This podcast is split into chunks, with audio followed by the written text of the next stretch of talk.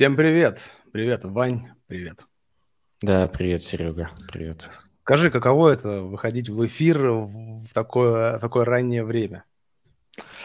Э, да, это бодро, весело и немножко в спешке.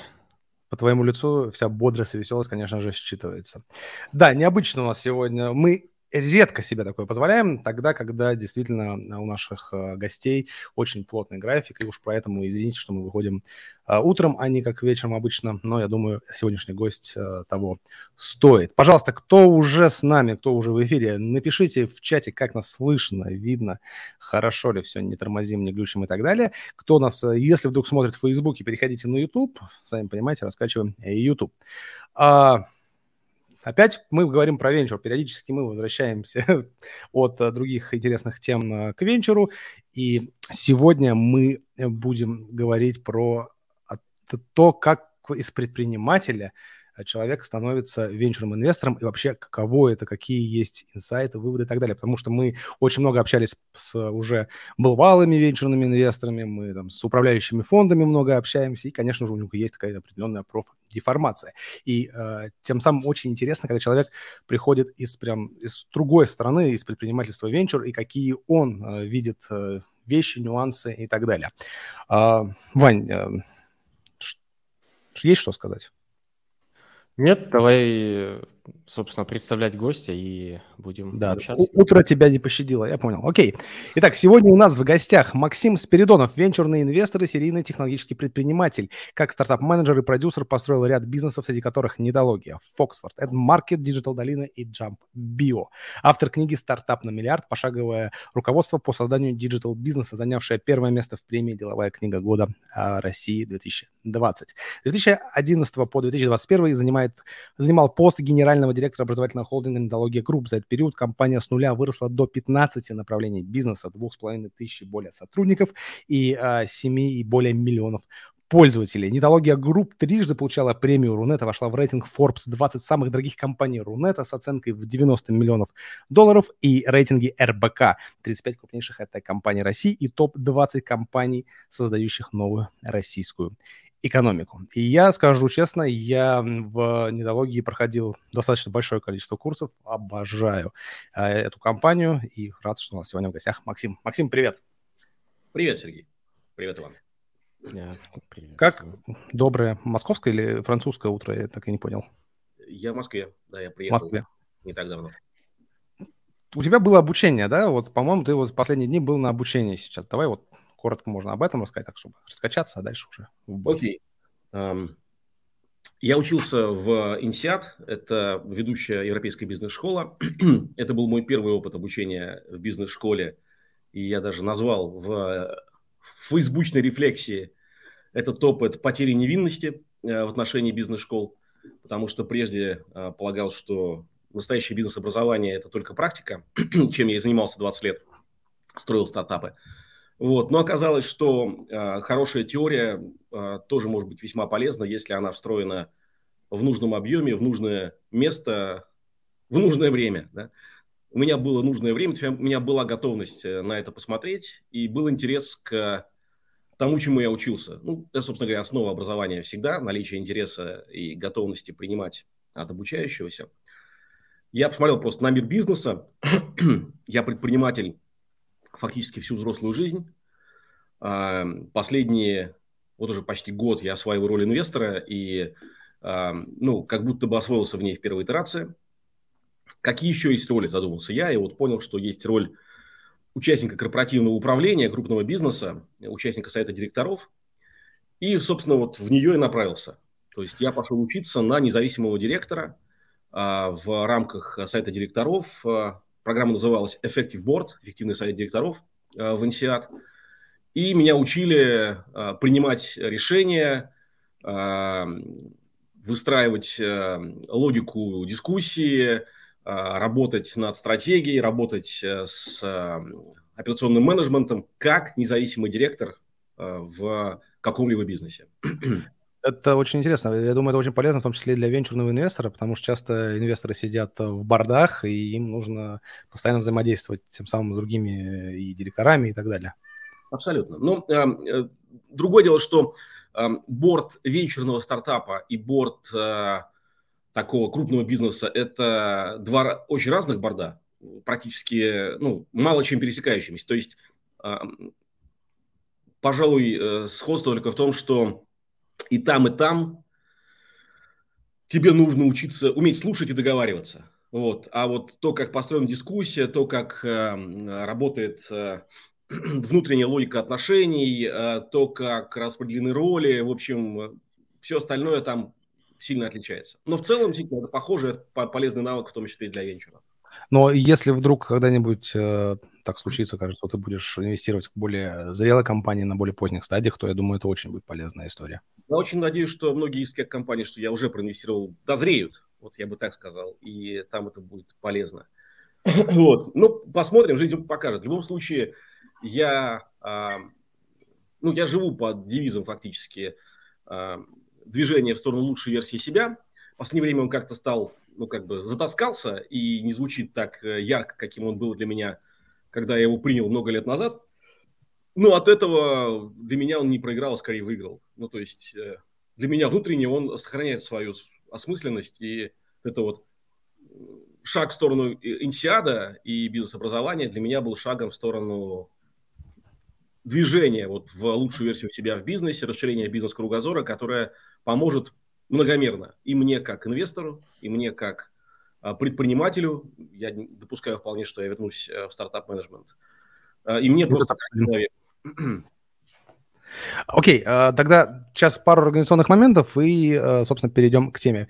А, наши зрители знают, что за лучший вопрос в прямом эфире у нас всегда спикеры дарят подарки. Максим, какой подарок сегодня ты приготовил? Вот в том длинном э, перечне, э, хочется сказать, титулов, которые ты вначале собрал, звучала автор книги «Стартап на миллиард». Это э, моя э, книга, крайняя, да, чтобы не сказать последняя, из суеверия. Эм, книга э, такой пособие-мануал э, для начинающего предпринимателя о том, как выстраивать современный бизнес степ-бай-степ, по шагу, то есть по шагам выбор идеи, анализ рынка, сбор команды, поиск кофаундеров и так далее. То есть это такой, я постарался сделать это максимально практичным, максимально прикладным, с большим количеством примеров личных и моих друзей-предпринимателей. Вот. И ну, получилось как будто бы, так сказать, удобно для употребления. И, как ты говорил сам, кажется, я потерял логику твоего, твоего как бы представления какой-то момент. Книга стала деловой книгой года в 2021 году, что мне было очень неожиданно для меня было и очень лестно, да, то есть э, оценили ее не только моя мама, как это бывает, и другие родственники, но и авторитетное жюри под руководством Рубена Варданяна. Круть. А она будет с автографом? Да, пусть будет с автографом, давай сделаем. Огонь. Ребят, за лучший вопрос... Э. Так что по желанию победителя, если он захочет, может получить электронную версию, там автограф я не знаю, как оставить. Вот. А, могу послать виртуальный поцелуй э, воздушный. В, в NFT можем сделать твой автограф и подарить NFT. Если умеешь что делать, давай сделаем. Я не умею. Умеем умеем. Если что, можно такую штуку даже сделать. Ребят, за лучший вопрос в прямом эфире книга в подарок э, электронная, либо физическая с автографом. Если электронная, то с автографом в NFT тоже сделаем все это. Окей, Максим, круто. Давай тогда э, начнем с того, как ты к этому пришел. Короткую, вот э, попробуйте уложить в короткую, в 5-10 минут, как ты пришел к тому, что стал венчурным инвестором и перешел из одной роли, собственно, в другую. По мне 5-10 минут в современном мире это бесконечно долго. Я попробую положить Давай побыстрее. Значит, я э, оказался в бизнесе относительно случайно. Э, у меня образование гуманитарное и далекое от бизнеса. Если быть точно, вообще театральное. Я занимался творчеством и музыкой. Я писал э, песни и музыки к, к спектаклям театральным. Я закончил театральный институт. Я дипломированный актер. Правда, сразу закончив, я ушел из театра а, потому что а, понял, что не очень мое, а, и изначально, в общем, надо было мне идти на режиссуру, а не на актерское. Но как бы, все равно был любопытный опыт. И затем long story short, 20 лет я занимался построением бизнесов. Каждый следующий был несколько больше, чем предыдущий. Сначала это были бизнесы офлайн с примесью цифры, а потом стали исключительно цифровые бизнесы. Вот. А потом мне стало все равно, и это стало уже просто разные бизнесы, и цифры, и офлайн. В общем, сегодня у меня в портфолио, как инвестора и предпринимателя, уже там несколько десятков проектов очень разного типа и характера. Вот, а, вот в этом а, практическом обучении а, я сделал несколько экзитов как предприниматель. Первый у меня был в 2007 году, меня РБК купил проект. Это такой был а, открытые ворота первые для меня в мир венчура. То есть я обнаружил, что, оказывается, вот бывает такая тема с созданием а, проекта, который очень быстро получает предложение о покупке, приобретается стратегом. Вот. После этого было много экспериментов а, с сервисами различными в онлайне, с подкастингом, забавная история у меня была. Э, я занимался подкастингом задолго до того, когда это стало модным, э, и доказал себе, собственно, что для стартап-менеджера важно не только поймать и почувствовать тренд, когда идет волна какая-то, которую можно э, использовать и на ней построить стартап, но еще и правильно выбрать тайминг входа. Поздно – плохо, да, потому что уже очень много игроков в этой гонке, но и рано – плохо. Вот я в подкастинг зашел в 2008 году, построил подкаст-терминал, такой был podfm.ru, вложив туда деньги. А, сам записывал много подкастов. Один из них э, «Рунтология» до сих пор мне аукается. Многие управленцы э, в Рунете э, слушали его. И что мне приятно, как говорят, росли во многом на, на этом подкасте, это были интервью с руководителями технологических бизнесов. Значит, я... Э, последние 10 лет я занимался э, Нетологией, которая выросла эволюционно в холдинг Нетология Групп э, образовательный. в итоге это было 15 направлений бизнеса, э, онлайн-образование э, разных э, от школьного и э, даже немножко дошкольного обучения, до обучения школьных учителей, повышения квалификации, до Э, большого количества различных э, диджитал-профессий и профессий вокруг современного маркетинга, обучение специалистов в области онлайн-образования под брендом AdMarket и так далее. То есть такой был это уже такой многопрофильный холдинг, который входил в двадцатку самых дорогих компаний Рунета, как ты, кажется, сказал, по версии Forbes. Вот. И в начале этого года я продал э, свою долю, вышел из управления э, одному из акционеров э, Нетологии Групп, который зашел еще несколько лет назад, Алексею Мордашову, который в тот момент был самым богатым человеком страны по версии Forbes, опять-таки, в общем, воплотил э, стартаперскую мечту. Запилил стартап и продал его олигарху. Класс. И с того момента, получается, да, да я замечен, я забыл, я уже заслушался, что забыл. Это было громко достаточно, кстати, событие. По-моему, это один из э, крупных экзитов в России, да, был, если не ошибаюсь? Ну да, как будто бы. Я, по-моему, мы, по-моему, в тот момент, э, когда это произошло, общались э, с основателем э, Фоксфорда, с Древалем, у нас был выпуск. Собственно, мы разговаривали вообще тоже про, про EdTech и как они там сейчас делают общество знания. Да, это было громкое событие, и потом для меня было очень интересно прочитать, что ты пошел в венчурные инвестиции. А почему вдруг? Почему не просто там новую компанию сразу сделать? Почему венчурные инвестиции? Э, я стараюсь э, ключевые шаги в жизни э, делать, включая мозг. Ну, большинство из нас, в принципе, живет, и я тоже, часто не приходя в сознание, это так я называю, то есть действую рефлекторно. Вот, поэтому я включил мозг, подумал, ну, собственно, вот какие у меня есть варианты действовать дальше – их там ну, базово было несколько. То есть я получил большие, да что там, в общем-то, ну, огромные деньги для меня, как э, частного лица. И могу вообще ничего не делать. Вот я там купил дом, я сейчас в Подмосковье живу в э, хорошем поселке э, огромный. Я там закрыл все как будто бы бытовые нужды до уровня комфорта, который мне необходимо достаточен. Вот, можно ничего не делать. Но это как бы я так не умею. То есть я, я привык действовать, мне, мне интересна работа сама по себе. Я э, нуждаюсь в этом. может быть, даже зависим от этого.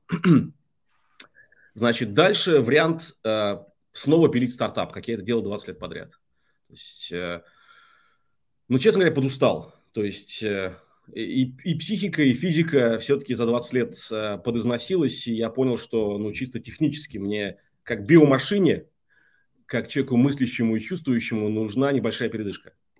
Потому что до этого я себе их не давал по толкам. Э, я решил, что в ближайшие полтора-два года, э, тем более, что у меня действует non-compete на это время, соглашение неконкуренции с Севергрупп, который купила у меня весь холдинг Нетология Групп, Э, я поинвестирую, я не буду строить ничего сам. Э, по крайней мере, воздержусь, постараюсь воздержаться, э, если не случится какой-то невероятной оказии. И расширю свой кругозор, взгляда на бизнес именно как венчурный инвестор. Вот. И оказалось, что это, в прошествии нескольких месяцев, что это довольно удачная идея. Я очень доволен тем, что так решил. Потому что взгляд стороны инвестора действительно помогает увидеть э, э, мир бизнеса, да и мир вообще под новым для меня углом. А, мир как э, активов с потенциалом того или иного роста и твоей способностью оценить потенциал этого роста, используя то, что ты понимаешь про этот мир, о его трендах, о его технологиях, о его изменениях в обществе и а, там, во всех прочих сферах. Вот. Э, это любопытное упражнение для меня, в том числе как человек, который всегда основой своей деятельности в бизнесе э, считал э, вижен и стратегию. То есть я первое, что я делал, я э, искал, где есть пространство возможностей в мире, да, например, и анализируя это, э, находил пространство для создания бизнеса ну, там, пример онлайн-образования, да, то есть я в 2011 году э, смотрел вокруг, там, размышлял о том, как может развиваться событие, и увидел, что, вот, видимо, тренд идет, да, и я в него зашел. Это такое чисто стратегическое визионерское упражнение. Так вот, в инвестициях это упражнение э, требуется проводить еще более интенсивно, э, оно еще более развивающее, потому что ты делаешь его часто, просто, ну, постоянно, ты встречаешься с новыми новыми проектами, ты должен а, уметь вот э, быстро представить себе проекцию мира в разрезе того проекта, о котором ты сейчас рассуждаешь как объект инвестиций. В общем, казалось, что это очень любопытно и э, в каком-то смысле даже такое архипредпринимательство для меня, потому что ты делаешь, по большому счету, много тех же самых вещей, просто делаешь их в экспресс-режиме. Анализ э, пресловутых трендов э, и понимание того, там, попутный ли ветер для проекта или наоборот встречный, а, анализ рынка, анализ конкурентной среды для проекта, э, самое интересное, анализ команды, затащат ли ребята. Это, это же такая штука, которая, если экспертизу ты можешь э, оценить э, сам или с помощью специалистов, типа хороший или плох там человек в маркетинге, или хороший или плох он в аналитике, это хард-скиллы э, более-менее внятно тестируются с высокой степенью точности. А вот софт-скиллы, лидерство, э, способность э, решать сложные задачи и проблемы, способность дотаскивать, способность быть автономным, а, устойчивость нервной системы.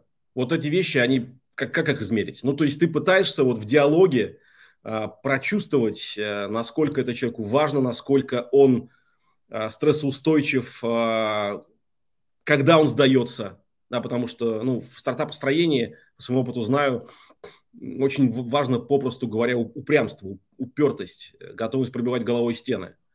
А у меня голова в этом смысле уже набита мозоль на лбу, вот я знаю, что это такое, это больно, это все равно больно.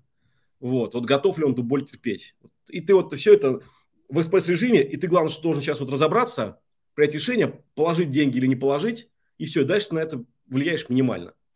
То есть я, я участвую в обсуждениях каких-то э, задачек, э, исторических вопросов в стартапах, которые я проинвестировал, но, конечно, ограничено. Все равно это их поле игры. Поэтому я... это очень, очень близко, в то же время, ну, как бы очень, ну, гораздо сложнее где-то. Я вот из разговора понял, что, получается, ты инвестируешь на, ну, на ранних стадиях, собственно, при сид-сид. Да, да. Окей. Я еще ну, читал твой... Всю как бы картинку для того, чтобы, если нас слушают инвесторы, чтобы они понимали мой так сказать, инвестиционный меморандум, который эволюционно выработался. Это пресид сид, ну, больше сид. Я ориентируюсь в основном на стартап уже с выручкой, в идеале до 20-30 тысяч долларов в месяц. Вот. И направление, конечно, преимущественно образование, а дальше там э, такие же взлетающие отрасли, как э, sharing economy в разных формах, э, creator economy, которым сейчас очень интересно, инструменты вокруг этого, потому что верю, что наступает такой второй ренессанс, и роль креатива, роль творчества, э, она будет с каждым годом все больше расти. И за счет вокруг этого можно строить бизнесы. Вот, HR-Tech ну и я кладу чеки 30-100, ну там максимум до 200-300 тысяч долларов э, в один проект. А, круто. А для таких проектов ты выступаешь, по сути, как smart-историю? Ты, ну, ты же просто сказал, что ты мало на них влияешь, в основном они все делают, но ты для них smart... Это, это, это очень зависит. Э, smart я или не смарт, э, э, решать не мне, ну, как бы, эм, но в случае, когда ребята хотят и просят, когда команда видит в этом смысл, и там, честно говоря, мне интересно. Я, бывает, довольно активно увлечен. Там есть проекты, в которых я, ну, там, не еженедельно, но раз, там, раз в две недели системно участвую в планерках, обсуждении ключевых вопросов, и э, в каких случаях являюсь генератором ключевых стратегических идей. Потому что, ну, как бы есть насмотренность, как ни крути, а э, опыт не пропьешь, что называется. И э, в каких-то случаях я просто сижу как э, э, пассивный инвестор э, и читаю отчеты, когда они приходят. Зависит я... от стартапа. Я пришел твою статью на Forbes, собственно, где ты описывал первые, вот все первые впечатления от инвестирования, и там была фраза, что для тебя еще это способ остаться в бизнес-тусовке в том числе. Это способ остаться в бизнес-среде с точки зрения такой, знаешь, понятийной. То mm-hmm. есть, э, если бы я занимался, например, инвестициями в фондовый рынок, а, это не было бы такой тесной связью с, вот, с, ну, так, со стартап-средой, я бы так сказал, которая мне близка и понятна. То есть это была бы работа с аналитикой и цифрами, которых, кстати, я не очень люблю, я как гуманитар. Вот, а, но не работа с людьми. А у меня как раз работа с, с людьми, а, то есть аналитика присутствует в этом, но главное решение принимаю все-таки через людей. Там, грубо говоря, рынок, есть нет там конкурентный ряд, допускает, не допускает экспертиза, а, есть нет у проекта для того, чтобы что-то сделать эм, реально конкурентоспособное.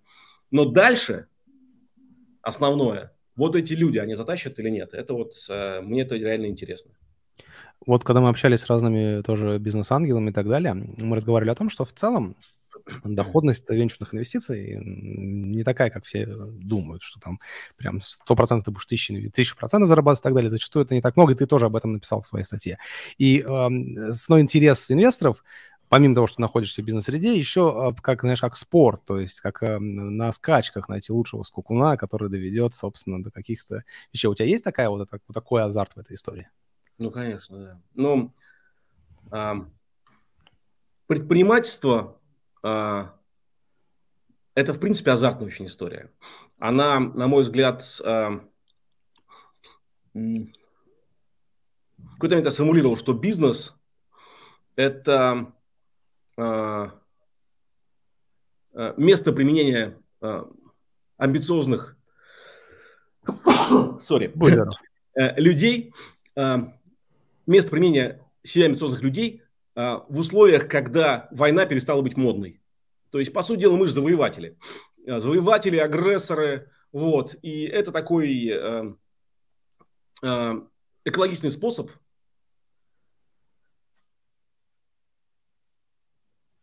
Повоевать. Очень, очень смешно, да. Повоевать, да.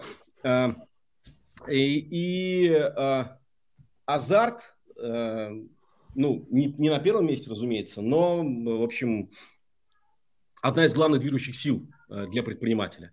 И поэтому, естественно, переходя в инвестиции, э, я выбираю венчур как место наиболее азартное, с моей точки зрения. То есть, конечно, есть, наверное, другие взгляды на эти вещи. Но здесь хотя общая доходность, ну, наверное, действительно вряд ли сильно превысит, особенно в текущих условиях, э, доходность водного рынка на длинной дистанции, а риски больше, но от того, что у тебя есть возможность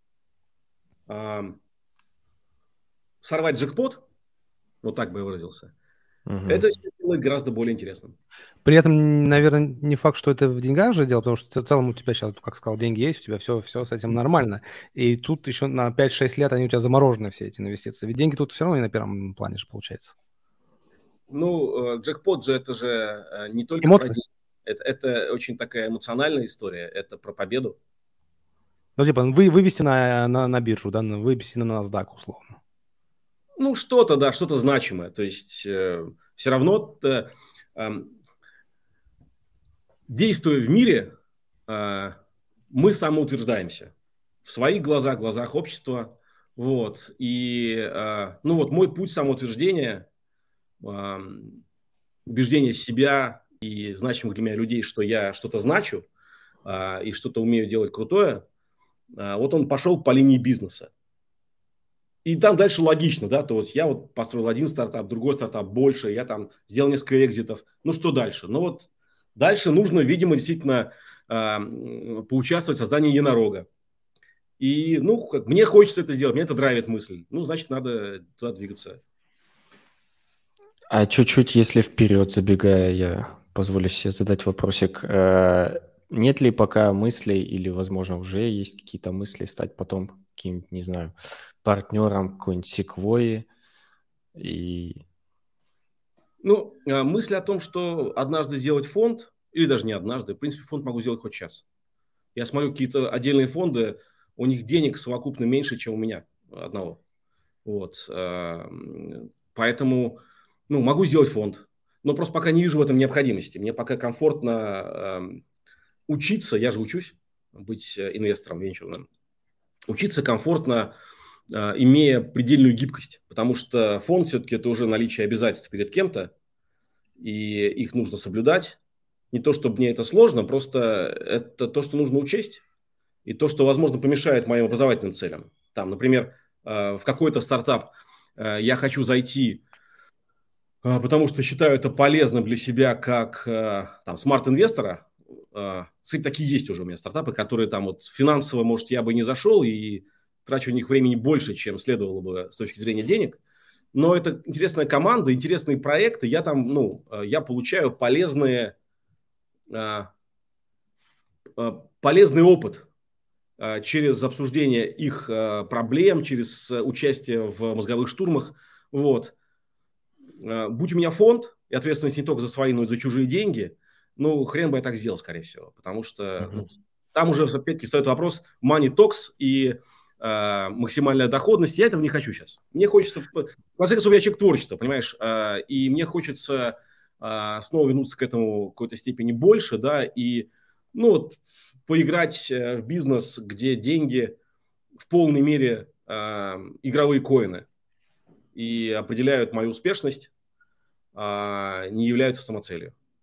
Ваня, наверное, даже больше имел в виду не сколько даже фонд создавать, а именно стать партнером какого-нибудь большого фонда, чтобы получать доступ к более, допустим, даже интересным стартапам уже. Пока не вижу необходимости. Ну, если увижу, я об этом подумаю. Окей. Okay. А вот эти вот проекты, которые сейчас, вот давай про них поговорим, которые ты проинвестировал, твоя общая сумма, которую ты проинвестировал, можешь назвать сейчас? Более миллион долларов. Более миллион долларов, э, до, до двух миллионов. Это венчур. Нет. Э, это чуть-чуть более миллиона долларов. Это не, не, не 2 миллиона пока что. Но, в принципе, у меня там э, запланировано несколько миллионов разложить постепенно. И эта э, компания сейчас, естественно, с российскими корнями, но они как куда смотрят? На мир смотрят, получается? Тебе интересно, чтобы они развивались на всем мире? Это компании, которые практически все да, смотрят на мир, в англоговорящем мире. Угу, окей, понял. Давай тогда обсудим я просто вот заметил, что, ну, не знаю, может быть, мне кажется, я сам человек из предпринимательства, сам уставший от предпринимательства, хотя куда мне... Я устал от того, что у меня ни хрена не получалось все это время, и в итоге я понял, что в, в инвесторах мне нравится больше, я спокойнее, образ жизни мне мой нравится, делаю, что хочу, сплю условно, как хочу, и мне комфортнее в, в инвесторах. Но вот вот потребность внутренняя создавать, у тебя есть такая штука? Ты как вот, вот давай про это поговорим. Видишь ли тебя, что ты вернешься в предпринимательство все-таки? Как сказал, да, вполне. И хочу это сделать, знаешь, в формате Толстого, который можешь не писать, не, не пиши, вот, можешь mm-hmm. не делать стартапы, не делай. Вот когда я почувствую, что я не могу не делать стартапы снова, я ими займусь. Думаю, что это случится. Ну, там, прогнозно на горизонте двух-трех лет, наверное. Может, чуть больше. Mm-hmm. Хорошо. Сейчас э, вот весь твой опыт. Э, тебе больше нравился ну, быть венчурным инвестором на данный момент, потому что ты отдыхаешь, либо все-таки ты получал кайф больше от предпринимательства? Мне нравится сейчас быть венчурным инвестором. Смотри, мне, мне нравится разнообразие. Э, я вообще за то, чтобы жить э, максимально наполненную жизнь. И сейчас мне нравится то, что так сложилось, в том числе не по моей инициативе, потому что, в принципе, мы как будто бы договаривались о том, что я остаюсь в компании Север они не будут реализовывать опцион. Вот, они все-таки реализовали а, на выкуп меня полностью. Но, но в целом я очень доволен тем, как это сложилось. Прям счастлив. Это возможность сменить деятельность, возможность, э, не выпадая из бизнеса с предпринимательства на э, инвестиции. Это возможность все-таки сменить темп и сменить давление ответственности. Потому что а, генеральный директор, особенно, ну, я руководил в итоге компанией, где только в штате работало больше тысячи человек, а несколько тысяч было внештатно, которая там ворачивала несколько миллиардов рублей. Эта ответственность э, даже ментально очень сильно давит. И э, ну, ты живешь с этим каждый день. Э, ты к этому, конечно, привыкаешь и уже смотришь на это, как знаешь, как вот на столб э, воздуха, который давит на тебя, тоже в несколько там, там э, Ульфа и Петрова, да, в десятки килограммов, кажется, и ты с этим окей, потому что, ну, ты с этим родился. Но когда этот столб давить перестает, ты чувствуешь некоторое облегчение. И, ну, возможность почувствовать э, то, что жизнь бывает разной. Я этим сейчас тоже наслаждаюсь. Я вот как бы на это концентрируюсь сознательно, да, испытываю удовольствие от того, что есть такая возможность. Я, кстати говоря, остаюсь очень занятым, но э, давление ответственности э, гораздо меньше. Я, я что-то вспомнил э, как, про детей, и когда у тебя куча детей, и все на тебе, и постоянно что-то кто-то хочет от тебя, и потом ты оказываешься один, и ну, нет этого всего прессинга, но через какое-то время начинает этого опять снова не хватать. Ну, мы так устроены, мозг вообще работает по принципу э, любая норма должна сохраняться. Это э, в чем, собственно, специфика алкоголизма, там, наркомании в том числе, да, э, в том, что организм фиксирует это как норму, и дальше ему э, подсознательно очень сложно, нам подсознательно очень сложно отказаться от этой нормы, потому что мы в, не, в нее вросли. Вот, и тут я бы отделял, знаешь, от того, что хорошо, что плохо,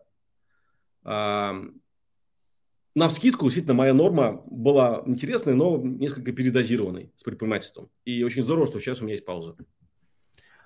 Окей, э, давай, знаешь, куда перейдем? Все говорят, вот ну, мы общались, все равно есть такое, такие настроения в России, венчур это нет в России, стартапов нет. Вот ты позанимался этими инвестициями. Скажи, действительно ли так и какие основные, наверное, проблемы у стартаперов сейчас в, э, с русскими корнями русскоязычных?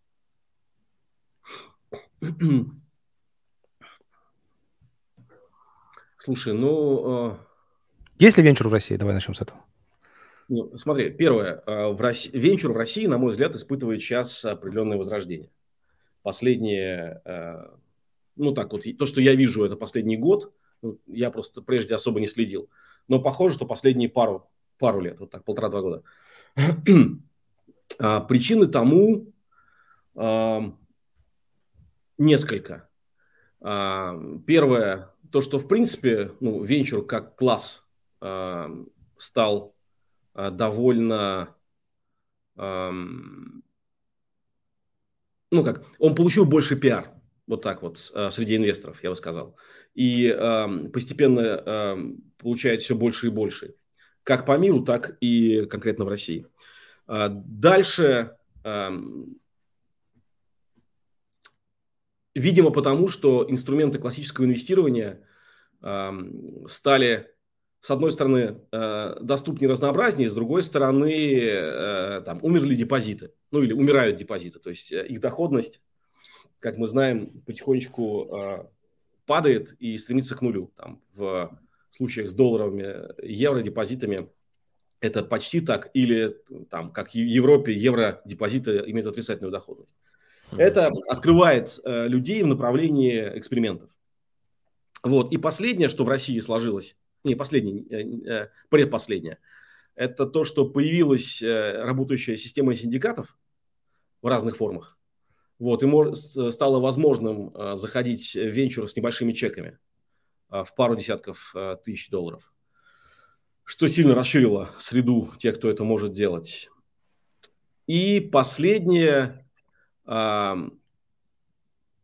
удален, ну, распределенность э, мира и ковид, э, который это э, дополнительно катализировал, создала большую легкость выхода за рубеж. То есть, в общем, мир стал, мир стал более тесный,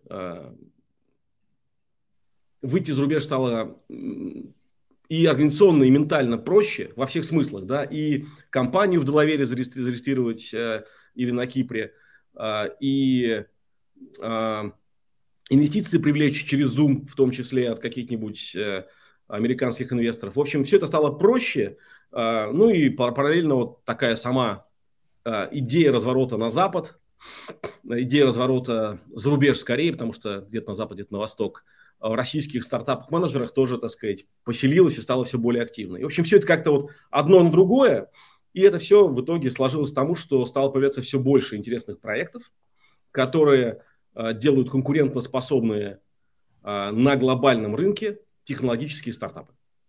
Окей, а не влияет, ну, по-любому влияет ответ скорее, да?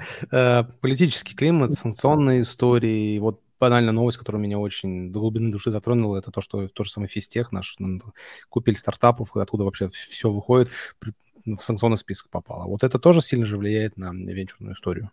Не слышал, кстати говоря, об этом а, событии. Влияет, но негативно. То есть это как раз в обратную сторону влияет. Да, я вот про то и говорю. А, если бы это, этого не было, то, видимо, тренд э, на венчур, который сейчас вот набирает обороты в России, был бы еще более сильным. Да, и при этом из-за этого все очень сильно разнятся оценки стартапов в России с русскоязычными корнями от оценок э, американских. С другой стороны, это пространство возможностей э, для инвесторов. Да, то есть ты э, находишь стартап в России, помогаешь ему упаковаться и выйти за рубеж, и раз, э, из тыквы получается карета. То есть э, пересаживаешь эту историю в тот же Делавер, э, упаковываешь посимпатичнее э, их пичдек, вот, показываешь, что traction у них огонь, вот, и уже проект трассы вырос по мультипликаторам, там, не знаю, в 2-3 раза. Но при этом зачастую мы слышали историю, что э, на следующих раундах фонды и инвесторы хотят, чтобы некоторых фамилий не было в board е потом, банально. То есть... Ну, смотри, э, э, да, я таких историй не знаю буквально, но слышал так, опять-таки, на уровне э, сорока на хвосте принесла. Вот. Но с другой стороны, смотри, если стартап успешен, я рассуждаю как вот конкретные инвесторы, например, вот э, один из моих стартапов, который я уже проинвестировал, их там штук 15 уже, э, он успешен. И э, на каком-то раунде какой-то американский фонд, и это, очевидно, уже точно какое-то такое, ну, довольно крупное э, учреждение, если оно парится на тему санкционных моментов, потому что мелкие и средние, ну, они менее разборчивы в этом смысле. Они, они просто меньше, э, а, меньше попадают под регуляторику. Вот, крупный фонд заходит. Значит, это сигнал того, что стартап хорошо растет. Наверное, это может быть неприятно, что меня будут э, выкупать, но, наверное, меня будут выкупать по хорошей цене, дадут мне ликвидность, и я переложу это в другой стартап. Вот, это то да. есть э, э, это, э, возможно, не такая уж большая трагедия. Круть. А, окей. Какие у современных наших э, русскоязычных ребят проблемы в основном вот на седовых историях? Это уже компании с выручками, уже компании более-менее, которые понимают, что делают. Какие у них проблемы?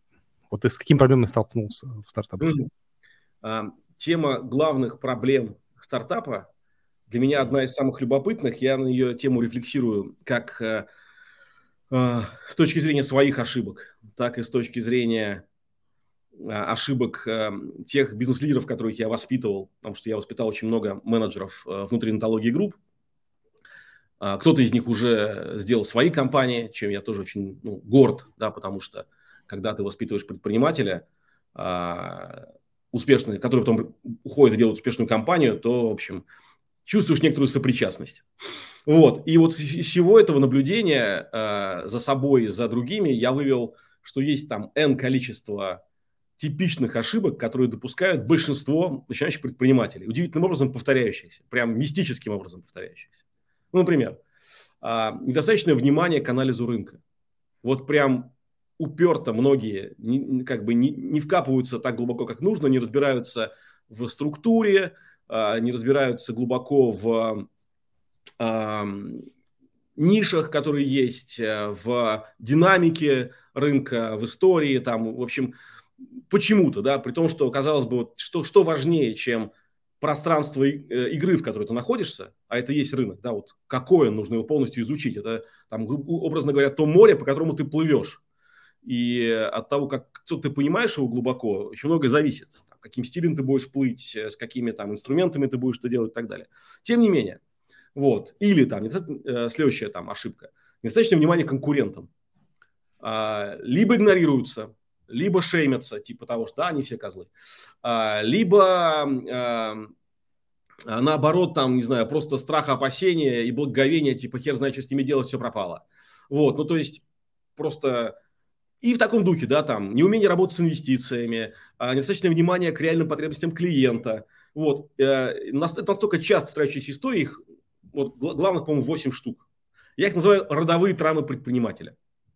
Вот. И, и, и даже более, так сказать, ты, заметьте, не я это предложил, ты меня вывел на эту нативную рекламу. Я сделал тренинг с названием «Стартап работа над ошибками», а, где вот эти, эти, эти травмы я прорабатываю а, и... Кинешь ссылку, чтобы мы разместили в описании. Да, ну более того, давай сделаем даже промокод имени вас э, и дадим э, скидку на это дело. Он пройдет этот тренинг э, в э, 20 числах декабря.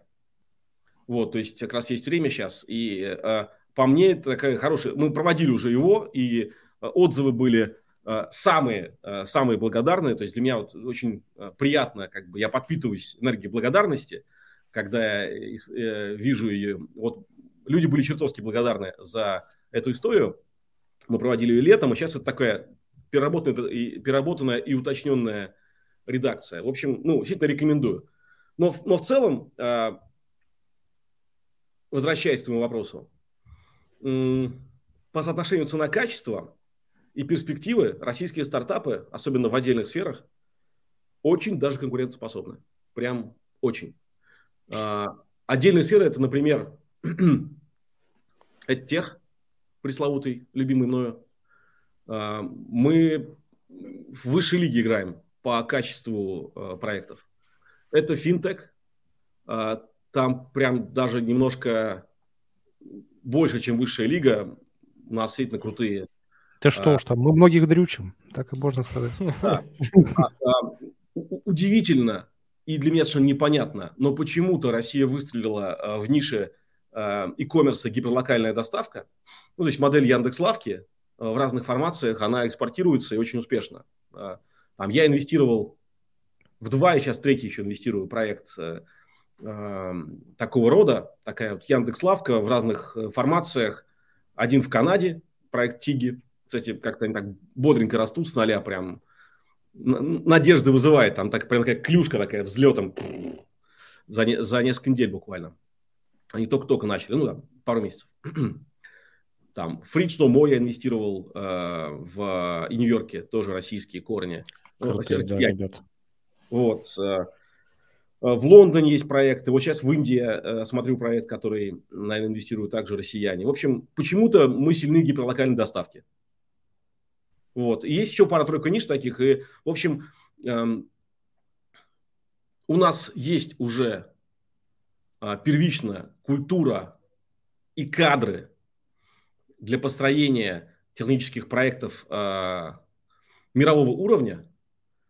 И э, это пространство возможностей э, для меня как венчурного инвестора сейчас. Круто. Ты вот упомянул про тег, что мы впереди многих вещей. И я удивляюсь, знаешь, как у нас в России уживается то, что в эдеке дофига всего, и сколько же хейта, собственно, на онлайн-образование огромное количество. Наверное, видимо, одно следствие другого. Серега, я бы, знаешь, что хотел немножко чуть-чуть назад откатиться. Вот мы говорили про проблемы. Э, меня не сильно громко, надеюсь, слышно. Тебя сильно. слышно. Ты звучишь э, э, тембрально глубоко окрашенно и сексуально. Э, спасибо. Это только Я по пошел. утрам. Это только... Э, мы сказали про проблемы стартапов, и я бы хотел уточнить. Э, мы все еще говорим про стартапы эм, с выручкой, правильно? А мы когда-то говорили про другие? А, нет.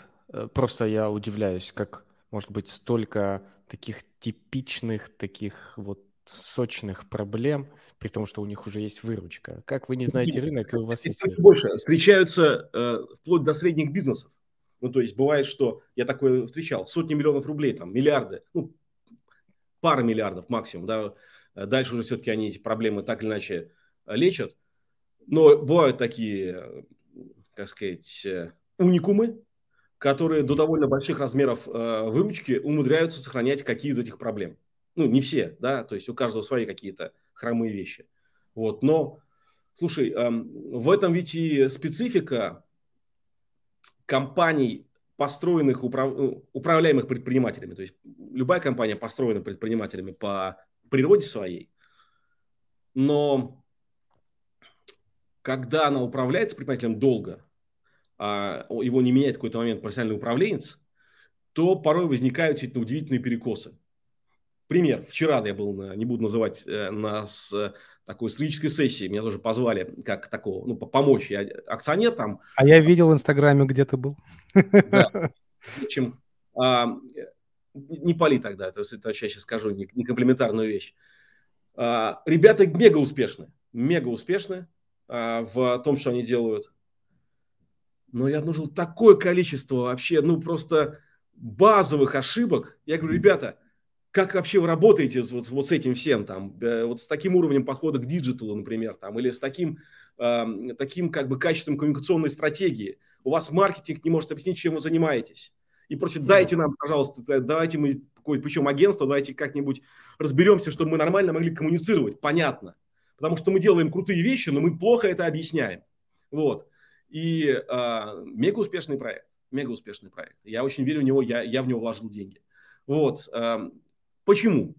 Потому что предприниматель, он не про то, чтобы знать всю базовую матчасть бизнеса. А, предприниматель – это про, про действие, про а, нацеленность на результат, про веру в какую-то реальность, которую он сам себе придумал. И, кстати, порой очень часто про такое очень тоннельное зрение, которое вот, ну, дает ему возможность быть успешным, но отсекает вещи, а, которые не критичны, но могут быть важны. Это сплошь и рядом. Обалдеть. И вот в продолжение этой темы э, тоже недавно новость, что в России появился первый топ-менеджер-миллиардер. И вот и классно, и грустно, потому что когда смотришь э, за рубеж, там топ-менеджеров, даже долларовых миллиардеров достаточно. А у нас как будто бы это что, отсутствие образования должного? Почему у нас топ-менеджеры или вообще это среды? Что, вот, тоже, по-моему, проблема большая. А кто этот топ-менеджер-миллиардер? Я скину новость, не помню конкретно кто, но новости читал. И долларовый миллиардер, да? Не, не знаю, по-моему, рублевый, кстати, но, по-моему, рублевый. Рублевых миллиардеров э, в России точно полно. Значит, долларовый, значит, долларовый. И, и я рублевый миллиардер, как бы толку от этого немного, это все-таки такие же. Все-таки это значит, не миллиард долларов. Значит, а, долларовый. А, ну да, это, это было бы новостью. Значит, э, слушай, ну ответ-то понятен. Э, ну, Почему, э, какое сейчас такое сравнение привести по, по образнее? Почему э, в Эфиопии э, мало хоккейных, э, сильных хоккейных команд? Льда нет. Нет, нет, Серег, ты же сказал образование. Ну, как бы, нет, первое, там нет фундаментального льда. Ну, то есть его нет как такового. А, и как следствие уже нет привычки эм, играть в хоккей, вообще, ну, как бы, такого рода взаимодействию. Нет куда браться, короче. В общем, нет пространства. Не идеальное сравнение, но, в общем, факт то, что у нас очень маленькая экономика. И пропорционально маленькой экономике у нас все как бы есть. Ну, там, вот, со, своими, со своими поправками. Фамилия человека, который стал миллиардером. Тришинский? Угу. Ага, Тришинский. Знакомая фамилия. Если вы еще напишите в комментариях, а что за компания, где он стал миллиардером, э, будет очень круто. Да. Значит, а, ну, в общем, а, long story short. У нас маленькая экономика, она специфична, особенно в силу политической ситуации и того поведения регуляторов, которое происходит в последнее время и э, усиливается в последнее время. USM. Да, Иван Стришинский. Ну, слава богу. Дай бог ему здоровья. И, и, и жену красивую, как я говорил знакомый. Ну, хотел, скорее всего, она у него есть. Значит, э, в общем, как бы это в порядке вещей. А, окей, я, наверное, к другому ввел. А, у нас вообще может быть проблема с топ-менеджментом в плане образования, к тому же, потому что, ну, мало, только недавно начали появляться специфические MBA-программы, в том числе, которые тренируют таких uh, топ-менеджеров. Ты у нас бизнес-образованию, uh, прости господи. 10 лет, от, да? Uh, от году неделя. Без году недели, да, так говорят. Ну, еще 30 лет назад в бизнеса не было в России. Ну да. Бизнес был ну, там, 30 с чем-то лет назад уголовным преступлением. Называлось спекуляция. Да. Вот. Э, поэтому ничего удивительного, что мы находимся в процессе становления этой институции, формации. Причем становление это в широком смысле слова. Там ведь сам процесс обучения конкретного человека или конкретных людей – это а, только часть, а, надводная часть айсберга. Подводная часть – это а, консенсус общества, мнение общества о том, что быть предпринимателем хорошо, а вообще-то лучше круто, о том, что нужно это в детях воспитывать, о том, что это ну, не мешочники и не бандиты в красных пиджаках, а не а, а, те, кто хотят урвать как бы себе такие и а, готовы за копейку э, старушку задушить. Вот. А, а это, ну, как бы, это уважаемые члены общества, такими быть хорошо. Вот, то есть должны пройти, к сожалению, десятилетия для того, чтобы Россия, если она не двинется в еще общественно-политические неправильное направление, абсорбировала полноценно, что такой есть слой людей, он уважаем, он важен, это такая профессия, что, в общем, они молодцы, что это туда нужно идти, что не в «Газпром» и госчиновникам, а вот как бы вот туда было бы нехерово. А, и детей туда будут готовить. В общем, для истории это мгновение, для нас это жизнь. И это потребует общем, долгого времени.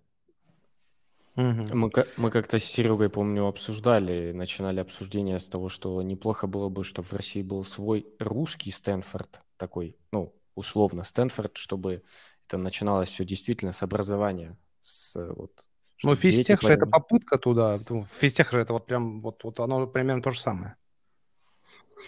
Ну, и да, и нет. Эм, то есть эм, физтех, э, э, ИТМО, Петербургский, э, МГУ, действительно, это попытки создать такие хабы, такие smart-хабы. Да? То есть главная их суть – создать концентрацию критического количества эм, умных, амбициозных людей, которые потенцируют друг друга. Вот в чем задача, собственно, такого рода хаба. А, плюс там вбросить туда, если еще вбросить дополнительно крутых профессоров, то есть таких ролевых моделей а, и мыслителей, то вот, собственно говоря, и там и возникает а, такая правильная, правильная смесь, правильное такое движение масс, которое в своей неопределенной такой э, в своем генезисе порождает что-то интересное или не порождает. Вот в этом смысле физтех э, и названы являются такими хабами в каком-то смысле.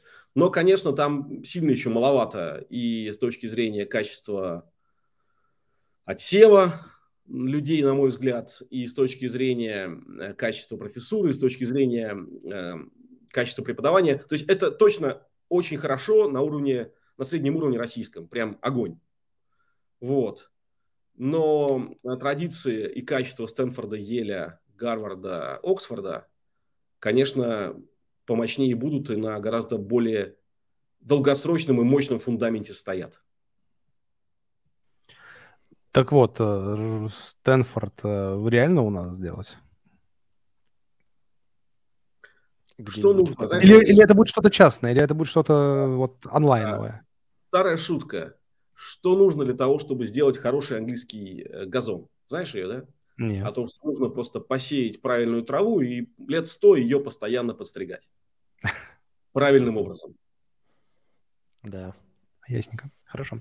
Я хотел немножко к эмоционалке вернуться. У меня вот все этот вопрос э, висит. Как ты считаешь, не может ли быть одной из проблем или, может быть, не проблема, в том числе, с одной стороны, это плюс, с другой стороны, минус э, стартаперов, это сильно, сильное отношение к своему стартапу, к своему ребенку, детищу. По себе знаю, что мне было очень тяжело вообще как-то относиться к своему проекту как-то по-другому, потому что я считаю, что это мой, оно мое, хотя он про стартап далеко не твой, там куча людей, и в конце концов ты желательно бы его продать, чтобы пройти дальше. И вот это вот самый сложный эмоциональный момент, который ты тоже по-любому проходил.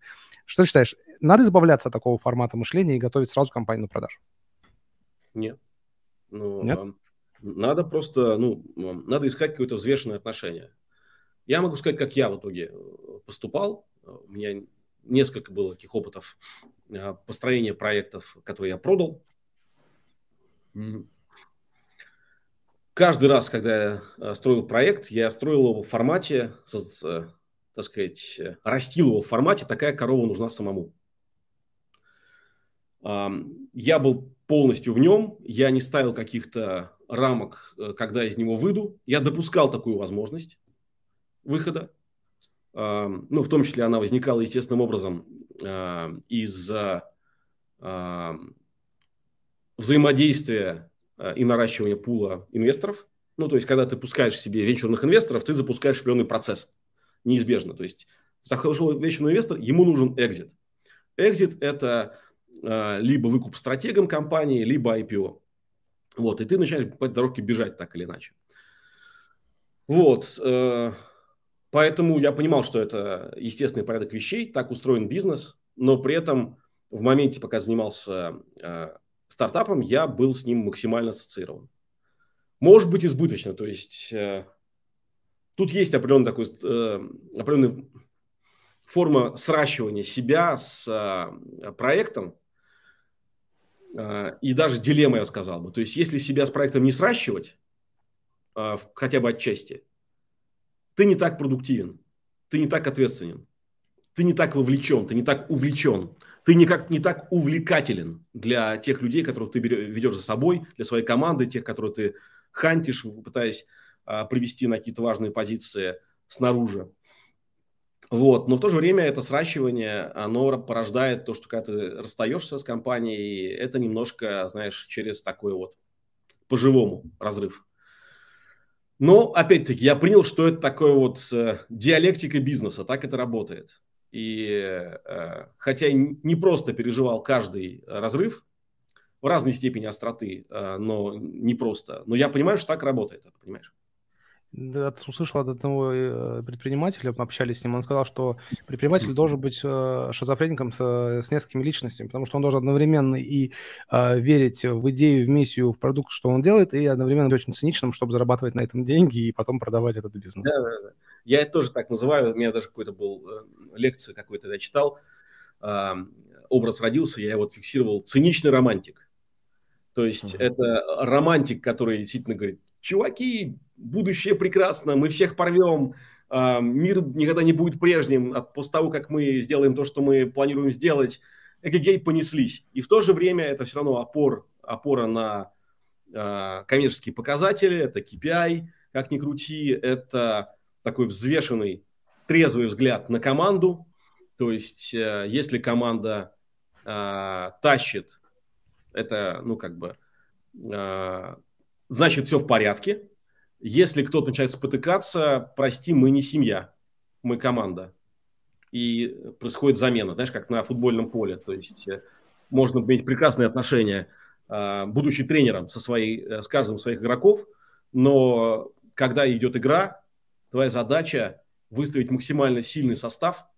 Если кто-то не тащит, немедленно его заменить, возможно, навсегда. Ну да, это надо быть человеком с очень растянутой психикой, чтобы все это выдерживать. Это да, это где-то там грань шизофрении, наверное, там прослеживается. Окей. А, и, я думаю, можно обсудить последнюю тему и перейти к вопросам. Вот мы затронули команду. Ты сказал, что команда... И все говорят, собственно, это так и есть на ранних стадиях команда. Это очень важное.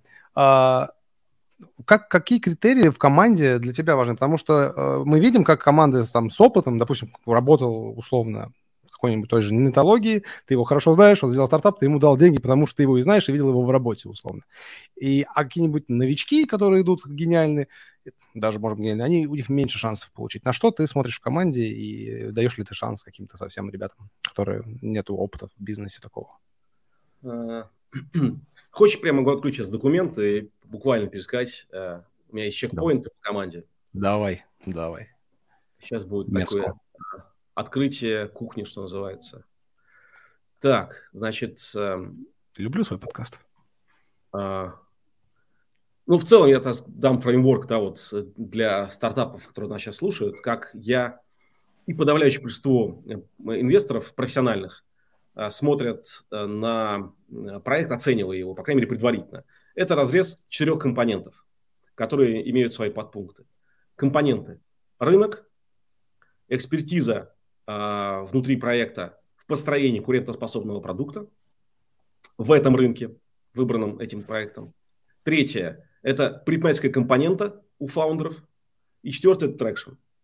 Расшифрую. Рынок. А, какой его объем?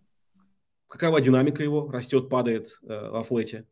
А, есть ли в нем какие-то трансформации, создающие окна возможностей? Например, там цифровой мир э, накатывает на рынок, да, и там возникают такие, сказать, разломы, э, где могут воткнуться стартапы, что часто бывает.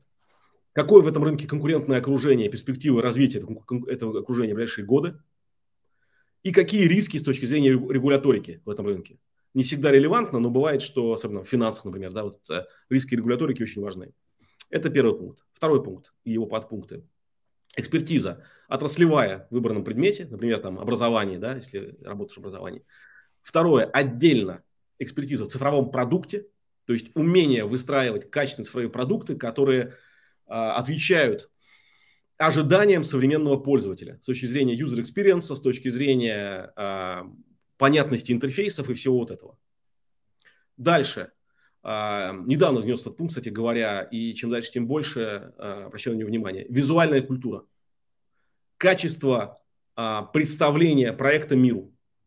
От того, как выглядит лендинг, насколько он грамотно, четко, внятно представлен, до рекламных материалов, презентации. Э, вот это очень интересно, потому что вот это мало кто отмечает, а я как человек с дизайнерским прошлым говорю, что это пипец как важно. Это очень важно. Это очень важно в контексте, ну, потому что большинство людей визуалы, вот, а, и ну, мир сейчас такой, что он очень становится таким вот, очень про обложку, очень про внешнее, потому что мы все спешим, и заглянуть внутрь мы не успеваем. Поэтому нужно успеть поймать внешним очень быстро, таким ярко, мощно. Вот, в общем, это важно.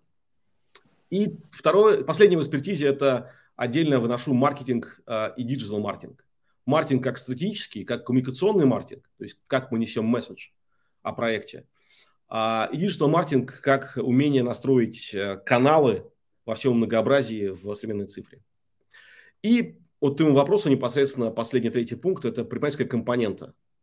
Никогда прежде не рассказывал это, но вот сейчас расскажу. Значит, первое и самое главное – наличие предыдущего предпринимательского опыта. Конечно, как бы, если это есть, то э, остальное все, ну, как бы, э, вторично, да, то есть, э, потому что человек ходил, то, то есть, человек не будет учиться за мои деньги, или, по крайней мере, не всему будет учиться за мои деньги, потому что первый бизнес – это всегда обучение, всегда. Вот, и какие-то часть денег он точно потеряет, просто там вопрос в селе. А, вот. Далее, а, качество презентера-продавца. То есть, как человек а, умеет рассказывать о том, а, что он делает, ну, скажем, мне к инвестору, потому что дальше я это, ну, как бы декомпозирую, как он рассказывает о том, что он делает потенциальным сотрудникам, как он рассказывает об этом, э, что он делает в своей команде, о том, как он будет рассказывать это инвесторам следующих раундов, как он это делает. Внятно ли, э, увлеченно ли, есть ли в этом энергия, есть ли в этом обаяние. Вот, это очень важно, качество предтера продавца. Дальше отдельным пунктом выношу уровень энергии обаяния лидерства. Вот хочу идти за тем человеком или не хочу.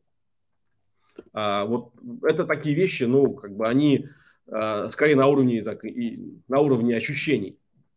Вот, у кого-то больше, у кого-то меньше. По большей части, кстати говоря, это вещи такие, ну, они врожденные. Далее, наличие амбиций и миссий, которые могли бы стать многолетним драйвером для этого человека. То есть я через различные проекционные вопросы а, смотрю, насколько ему это реально важно. Типа вот, ну, когда... А, слушай, ты... можно, можно прям перебью? А вот здесь будет э, влиять то, что у него амбиции, не знаю, доказать одноклассникам что-то, это считается амбициями? Зависит от того, насколько глубока психологическая травма. Ну, то есть Может... это нормально? Это для тебя нормально будет как мотиватор? Ну, это не очень здоровая история с точки зрения психологии, но э, если я понимаю, что это очень глубинная психологическая травма, и ему очень важно ее закрыть, как гештальт, то, ну, может быть так. Да, это, это немножко косовато для него самого. Вот. Но может но, дотащить, но может дотащить его. Может дотащить, да. Далее. А, умение слышать, де, э, учиться делать выводы. Это в диалоге понимается, потому что часто фаундер в силу тоннельного зрения, ну, как бы он не умеет учиться, ну, как бы он плохо учится, так скажем, он плохо впитывает э, сигналы внешнего мира. Вот, э, то есть ты ему говоришь э, ну, какие-то вещи, которые реально важны и могут стать э, фатально важными. А он не слышит, не хочет, потому что у него картина мира другая. И вот это умение, тоже из разряда, знаешь, такого некоторого шизофрении. С одной стороны, важность тоннельного зрения, с другой стороны, готовность эти шоры периодически открывать полностью, типа, да, и впитывать то, что мир в тебя так тебе при, при, а, отправляет, а, и правильно это как бы раскладывать дальше. Типа, ага, вот оказывается, мир, оказывается, полнее и шире, чем я думал, а, а я дурачок. И дальше снова уходить в тоннельное зрение. Вот такой вот, опять-таки, знаешь, двойственность природы предпринимателя. Ну и последнее, что у меня здесь выписано, это убедительность и точность устной и письменной речи. Современный, э, современный бизнес, я вот буквально вчера сформулировал так фразу, мне она прям очень понравилась, я об этом напишу текст себя в Телеграме. Кстати, тоже хорошо, если сошлетесь на мой канал, я там пишу для управленцев э, предпринимателей, для инвесторов. Все ссылки в описании, я сам подписан, кстати, на канал. Да, спасибо. Значит, э, я вдруг породил в разговоре с ним стартапов, которым я занимаюсь активно, э, мем, который мне прям очень понравился. Я его не слышал прежде – как бы закрепить с собой авторство. А, думаю, что это невозможно, но... А, Возможно, мы сделаем NFT с этим отрывком. И... Давай сделаем, да. Прикольно, да. В общем, э, я придумал термин «бизнес as a media». То есть я считаю, что в современном мире любой бизнес должен вести себя в том числе как медиа. То есть буквально иметь кого-то на уровне топ-линейки как главный редактор – этот главный редактор должен уметь собирать и конструировать смыслы, базовые смыслы, ценности, подходы, а, то, на чем стоит а, компания. Причем он должен находиться на уровне фаундеров, ну, как бы для того, чтобы считывать главное, вот то, что является реальным драйвером. И дальше он должен дирижировать раскладывание этих смыслов по каналам доставки медиа, разным социальным сетям, по разным формам контента, аудио, звук, текст, а, и э, там, не знаю, рассылки, корпоративный блок и так далее. Вот это бизнес as a media, форма жизни компании, э, пока что не является обязательной, но зарождается как тренд, и сегодня, если ты его осваиваешь, ты получаешь мощное конкурентное преимущество. И чем лучше ты это делаешь, чем выше качество э, вот этого того, что ты делаешь как э, вот это, э, медиа вокруг своего бизнеса, о том, про что он, почему он, как он, тем больше ты получаешь от этого коммерчески. Это очень круто, э, потому что я тоже таким же выводом прихожу, когда мы начали делать даже подкаст. Для нас подкаст э, немножко это другое, но в целом мы сделали подкаст для того, чтобы войти в венчурную тусовку и познакомиться с людьми. И это не бывало, как работает. И мы, я смотрю на примеры людей, предпринимателей, которые ведут блоги, которые делают тоже видео. Это невероятно круто. Я таким компаниям больше доверяю, я у них покупаю, и это мои love бренды становятся. Вот прям, прям я люблю эти компании. И это действительно очень круто работает. Сделаем это в NFT будет авторство за, за тобой. Прикольно, Слушай, я, я, я не знаю, как это вы делаете, но как бы интересно и я можно... все напишу, да, расскажу, пришлю, все это будет сделано. Кто-то, может, даже купит потом, кто знает. Заработаем еще на этом. Так, а я хотел бы отметить, что спасибо за донат. Нам прислали супер стикер. Э, видимо, нравится, что мы делаем. Огромное спасибо круто поддерживать нас. Или, или наоборот, как бы просит нас заткнуться. Ну, есть, типа, ну он ничего не написал. Будем верить, что ему нравится. Такой, да вы, возьмите деньги, хватит уже, да? Я, я впервые в жизни в стриме, в котором пришел донат, э, это что-то волнительное. То есть еще одна потеря невинности. У меня была потеря невинности в, бизнес, в отношении бизнес-школами, тут, пожалуйста, еще в, в донатах. Слушай, ну мы тебе, тебе скинем там 450 рублей половину. Я, я не но как бы э, так, я думаю, значит, что бы еще сделать? Могу, могу как бы жонглировать, стоять на доске, у меня доска балан, балансовая, и играть на гитаре. То есть, ну, в этот, раз, в этот раз делать не буду это, но как бы так планирую на будущее. Отлично. Чтобы донатили больше. Да, отлично. Так, ну я предлагаю перейти к вопросам. Вопросов у нас скопилось достаточно много зрителей, и я думаю, как раз там полчасика мы можем на это потратить. Как всегда, будем читать с Ваней по порядку, потому что, ну, всем нужно доля в эфире. Итак, Екатерина Хова спрашивает, насколько предпринимательский опыт полезен в роли инвестора? На мой взгляд, критично полезен. То есть э, это помогает тебе взглянуть на компанию э, во многообразии ее фундаментальных факторов. Она, конечно, зависит от твоей добросовестности, как ты будешь взрываться в это все. Но, еще раз вернусь, базовые подходы анализа перспективности бизнеса начинаются с анализа рынка, анализа экономических, технологических и потребительских трендов, которые э, касаются этой компании, умение анализировать конкурентов э, и взвешивать сильные и слабые стороны, и встраивать в эту цепочку продукт твоей компании и объективно взвешивать, насколько он хорош или плох в этом всем. А, это умение, предпринимательское умение оценивать э, команду, ее экспертизу, ее предпринимательские качества, о которых я говорил. Вот поэтому мне очень помогает. А, и а, прям даже не знаю, как вообще в венчур приходят люди из, э, без этого, потому что мне кажется, что они очень недооснащены. Огонь. Вань, следующий вопрос. Антроник Амасян спрашивает. Добрый день, Максим. А сколько в настоящее время у вас проинвестированных проектов и какие отрасли? Уже говорили, ну, это мы уже говорили, да, но можно еще коротко. Ну, коротко, э, вот штук 15.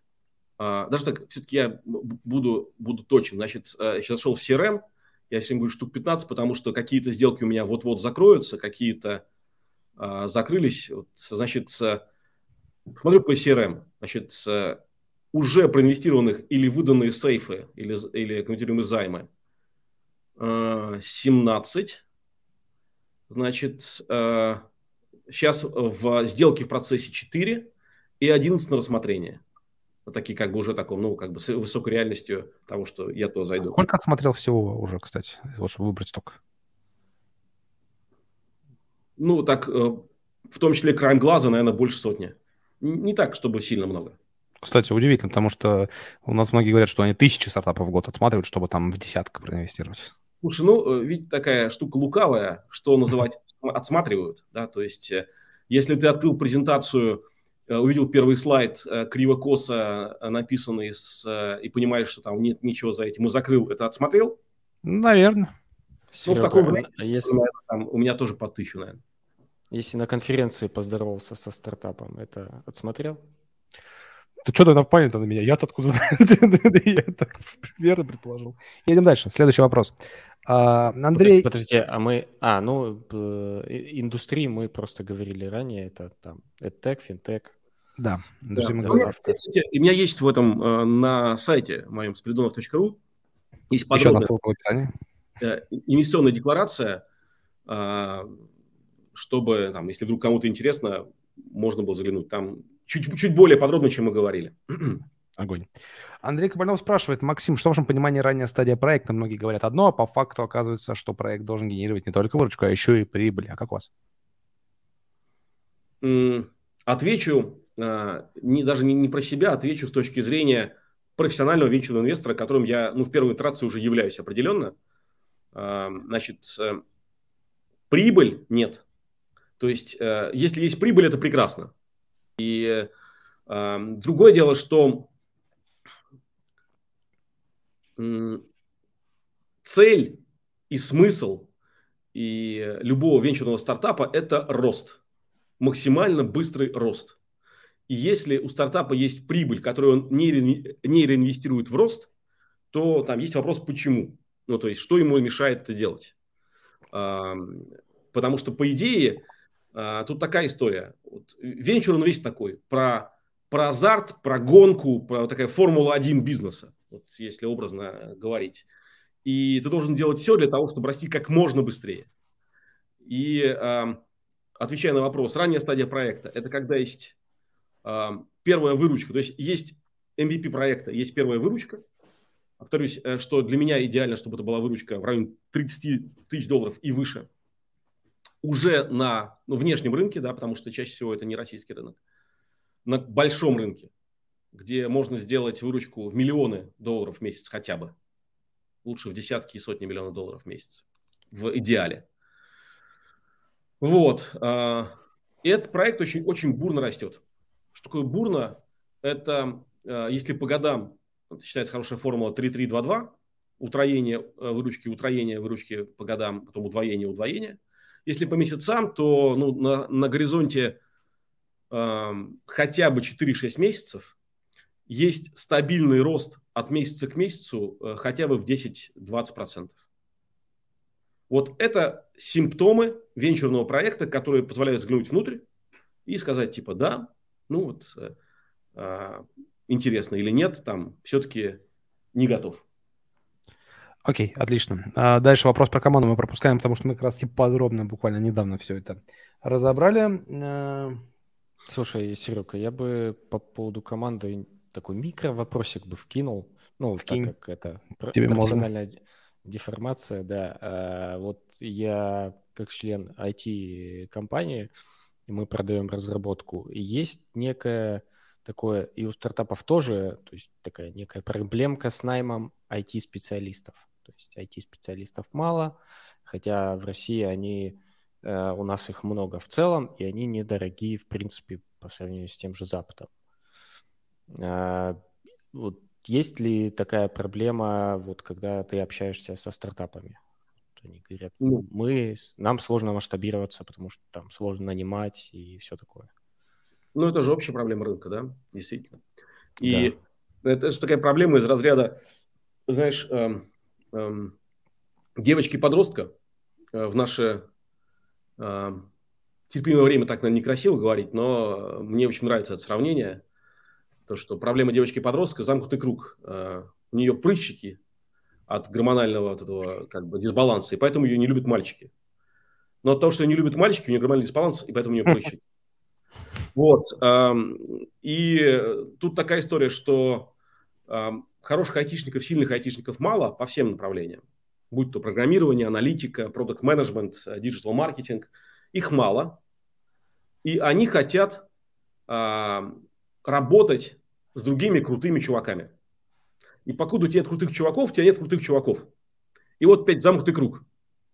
Вот. Как его разбивать? Э, быть самому крутым чуваком делать блог, который будут с тобой читать, потом хотеть с тобой работать. классная стратегия, на самом деле. В том числе, например. Ну, при этом, ну, как бы э, базово нужно при этом иметь э, что-то в голове и в сердце, на мой взгляд.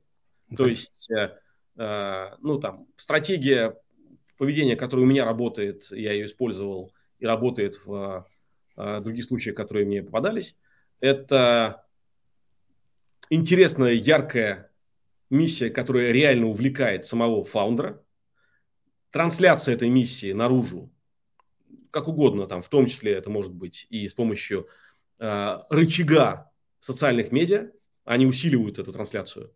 Вот. И на эту миссию привлекаются люди. Э, и, грубо говоря, там, э, ты ни хера не понимаешь в технологиях, но э, тема, которую ты развиваешь, например, образовательная, в моем случае, да, крайне интересна другим людям, тебе приходит сильный топ, например, на, там, на технического директора. А на него подтягивается сильный продукт менеджмент продукт менеджеры С ними интересно тусоваться хорошим маркетологам. И вот уже постепенно, ну и все это, разумеется, нанизывается на такую вот, на, на, на острие, на скелет, основу миссии, целей э, корпоративной культуры. Вот мой опыт построения команды стартапа вот такой. Круть. Следующий вопрос. Э, едем. Андрей спрашивает, какое у Максима мнение об инвестировании на ранних стадиях в криптопроект? А, в некоторых инвестиционных сообществах э, считается дурным тоном разговаривать даже об этом. Вот, хотя мне непонятно почему.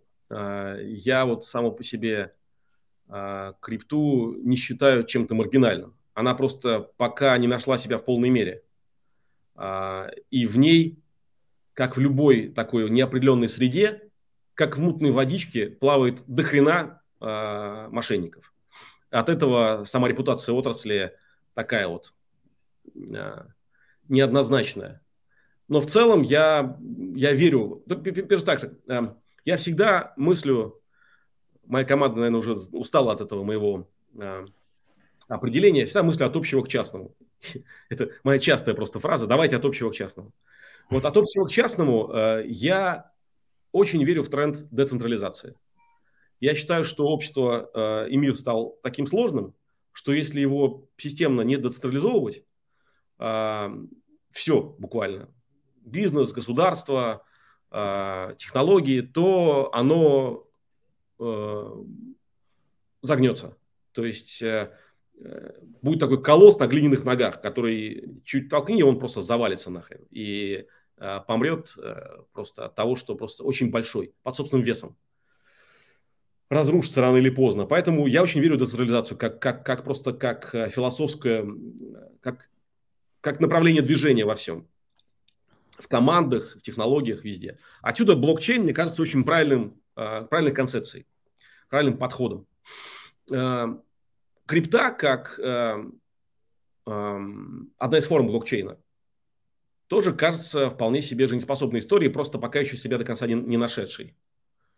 Вот. Мне вот очень нравится, когда мы общаемся с разными венчурными инвесторами и управляющими фондами, они в приватных беседах часто говорят, что у них есть свои портфели из э, крипты, они активно пользуются и так далее. И так получается, я привожу в пример одну классную историю. А, мой знакомый говорит, вызываю, говорит, такси, сажусь в такси, у таксиста здесь наушник один, у меня здесь наушник один, я слушаю Моргенштерна, он слушает Моргенштерна, а по радио играет какая-то штука, говорит, блин, кого мы обманываем, почему нам нельзя включить Моргенштерна на весь салон?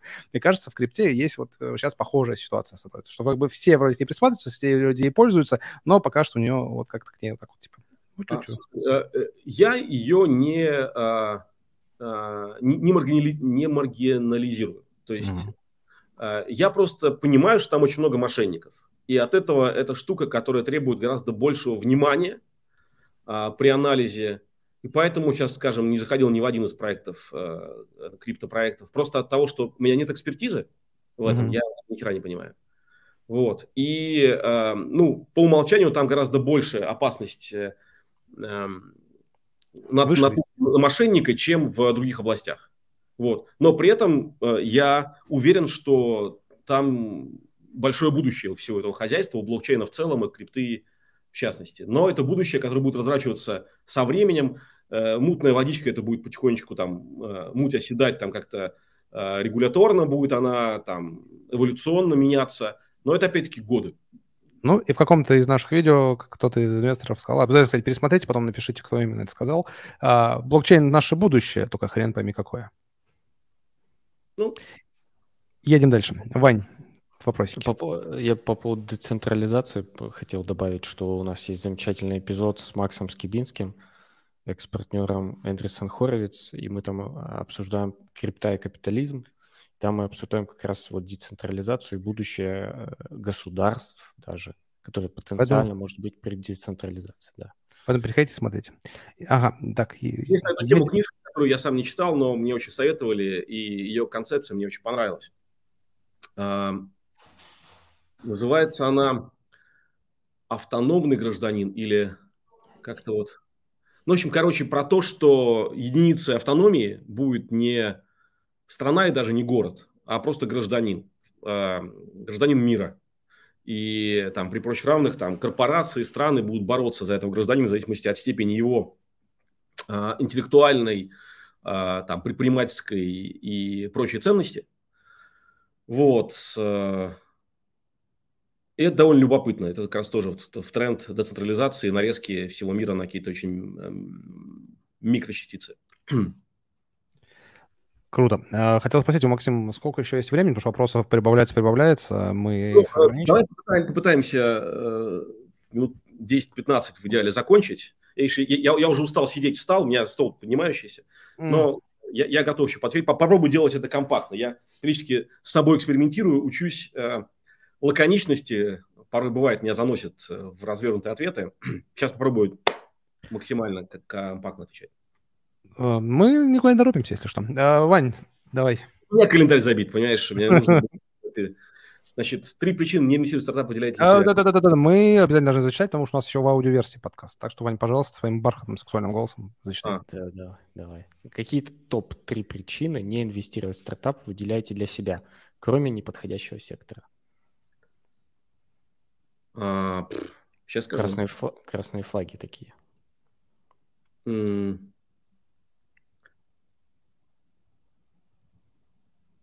фаундер, который не слышит э, и не меняет свое мнение после того, как э, ему был предложен альтернативный взгляд на что-то.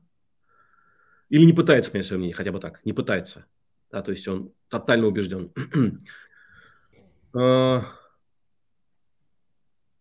Фаундер, в лидерские способности которого я не верю.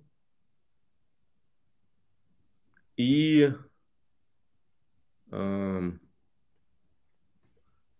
игнорирование конкурентов. Ну, например. То есть это может быть не самое главное, но пусть будут эти три сейчас импровизационно. Отлично. Э, едем дальше. Николай спрашивает, если брать смешанную команду из живущих в РФ и в квартире в США, то какой идеальный состав стартапа? Ничего не понял, но очень интересно. А, не слышно, не слышно звук. Тоже не понял, особенно не понял, почему э, квартира... Квартире, да? квартире, да, типа, может быть, это штаб-квартире, не знаю, ООН живущих, как-нибудь это имелось в виду. Шучу. Значит... Э... А, он даже пишет не в квартире, в Европе, сори. Интересно, перепутал. Да. Значит, э, живущих в Европе, в Америке и в России. Да. РФ. Европа и США. И США. Э, слушай, ну, эм, так скажем, в современном мире э, я верю, что э, если люди правильно отобраны, то есть они довольно автономны, э, то главное, чтобы они жили плюс-минус в соседних часовых поясах, близких.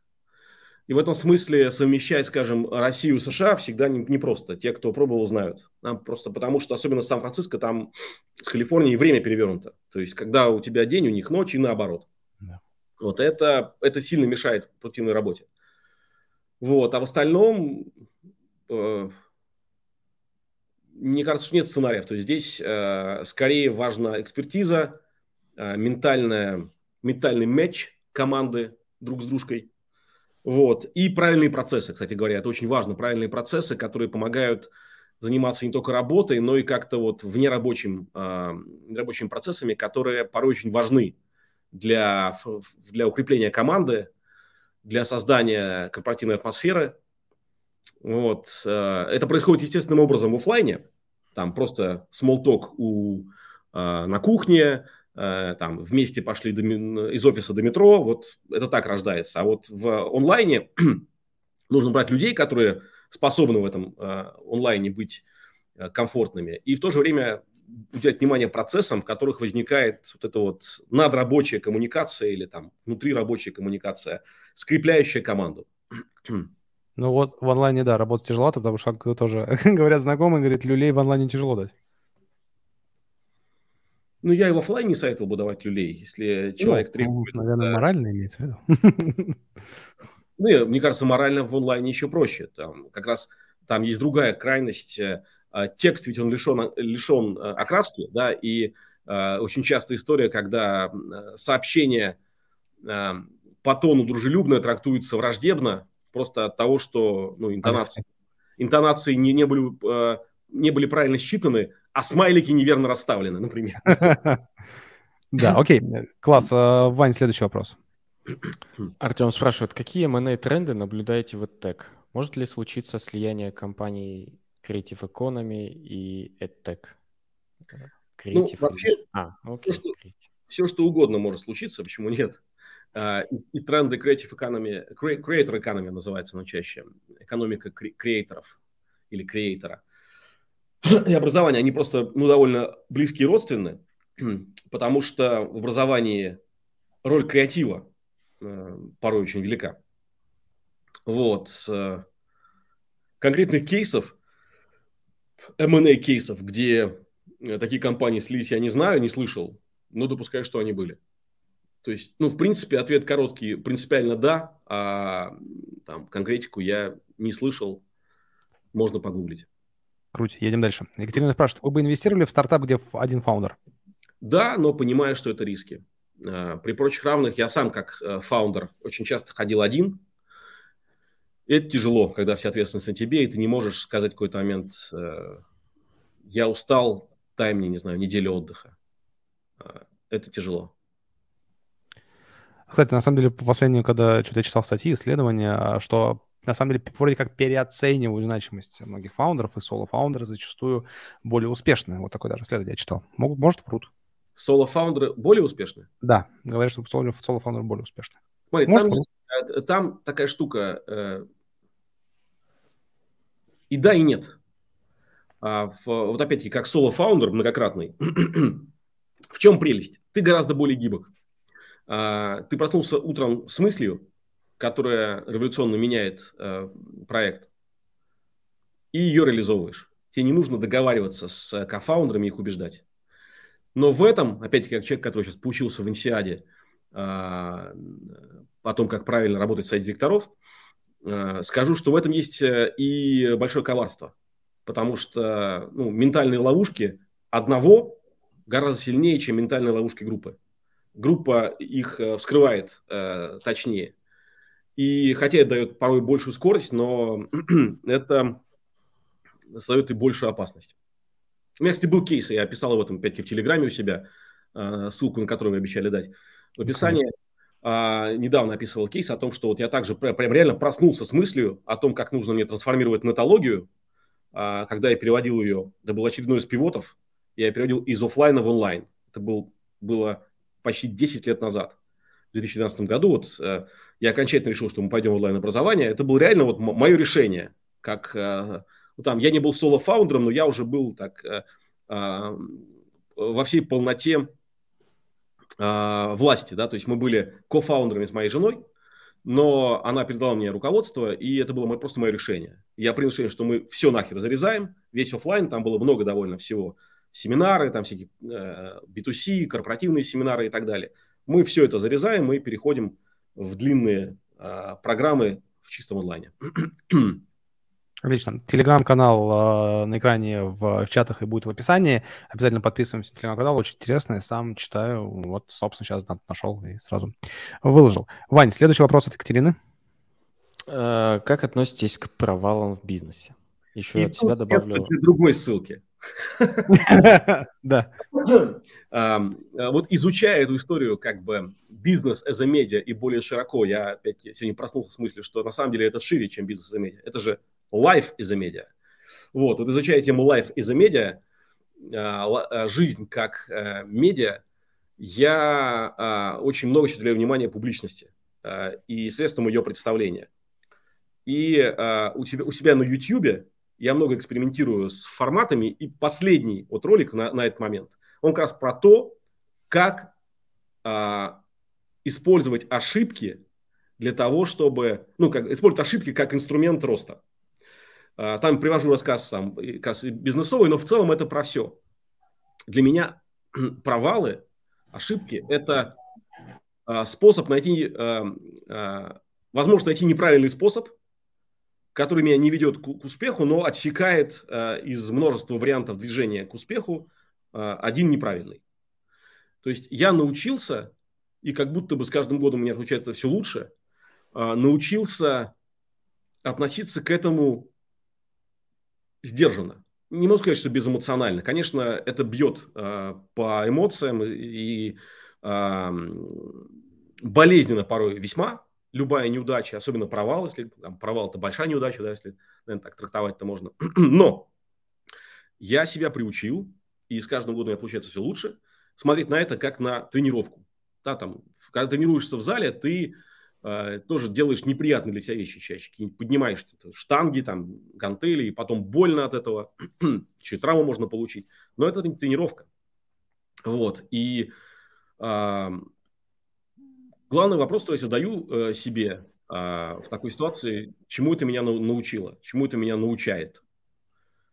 И э, часто есть э, довольно большой спектр ответов полезных, которые потом я использую сознательно и бессознательно. Огонь. Ссылка на YouTube канал вы видите на экране, она также в, в чате и она будет в описании. Подписывайтесь. А, кстати, под, про подкасты я помню, когда еще вот делал подкасты, я много их слушал, они тоже очень достаточно, ну, сильно повлияли на меня, поэтому огромное спасибо, что ведешь э, жизнь как медиа, это очень круто. Спасибо большое. Кстати говоря, э, я тоже э, с удивлением э, а, понял буквально недавно, что действительно очень многих людей, на многих людей это прям сильно повлияло. Там, вчера общались мы с парнем, прям звезда, вот больше звезды нет по, по опросам в современном продукт менеджменте Вот, звезда ролевая модель. И вдруг он мне в конце беседы говорит, слушай, говорит, я прослушал больше сотни часов рунтологии, спасибо тебе огромное. И прям, ну, так искренне, э, и я настолько был этим тронут, э, это было удивительно. Ну, и так, такое часто случается, это очень здорово, это, ну, прям реально меня подпитывает энергией. При этом зачастую, наверное, даже не понимаем, как это влияет, ну, в каких масштабах это влияет на людей. Вроде делаешь что-то клевое для себя, в первую очередь. Да, ну и, слушай, это здорово. Мне кажется, что э, это э, прекрасная э, возможность и, миссия. Главное, вот я главное об этом как-то вот помнить, да, этим тоже как-то подпитываться. Я долгое время как-то вот э, не умел э, забирать эту благодарность. То есть мне говорили спасибо, а я как-то, знаешь, пропускал мимо ушей. Типа, ну да. Да, это важно. А, Сергей спрашивает. Доброе утро. Вопрос, Максим. Понятно, что на это фокус, но еще какие стартапы рассматривать и какой чек, если масштабируемый проект? Мы об этом говорили, но можно коротко еще раз. Чек 30-100 тысяч в среднем, в зависимости от того, что, как, почему. Направление EdTech, HR-Tech – а, инструменты Creator Economy, инструменты Sharing Economy, а, различные SaaS в коллаборации, например, сейчас там а, SaaS вокруг удаленной работы интересные. Вот как-то так. Отлично. Флон, всякие инвестиции планируются с твоей стороны или ну, они включены в эти... Это, э, это же классика. Нет, э, я сейчас о первом чеке. По uh-huh. классике тебе нужно зайти на первом чеке как-то там отметиться, а дальше, если проект хорошо идет, то фулонами докладывать, да, то есть а, прората докладывать так, чтобы ты не размывался, и тебе сохранилась та доля, которая у тебя есть. Огонь. Ускоряемся. Давай, Вань. Э, Денис Юрьевич спрашивает, Макс, э, скажи, были ли ситуации, когда ты видел стартап, не инвестировал в него, а стартап потом взлетел? И почему ты в него не инвестировал? А, пока что не было, но думаю, что будут. Ну, то есть у меня опыт инвестиций с весны.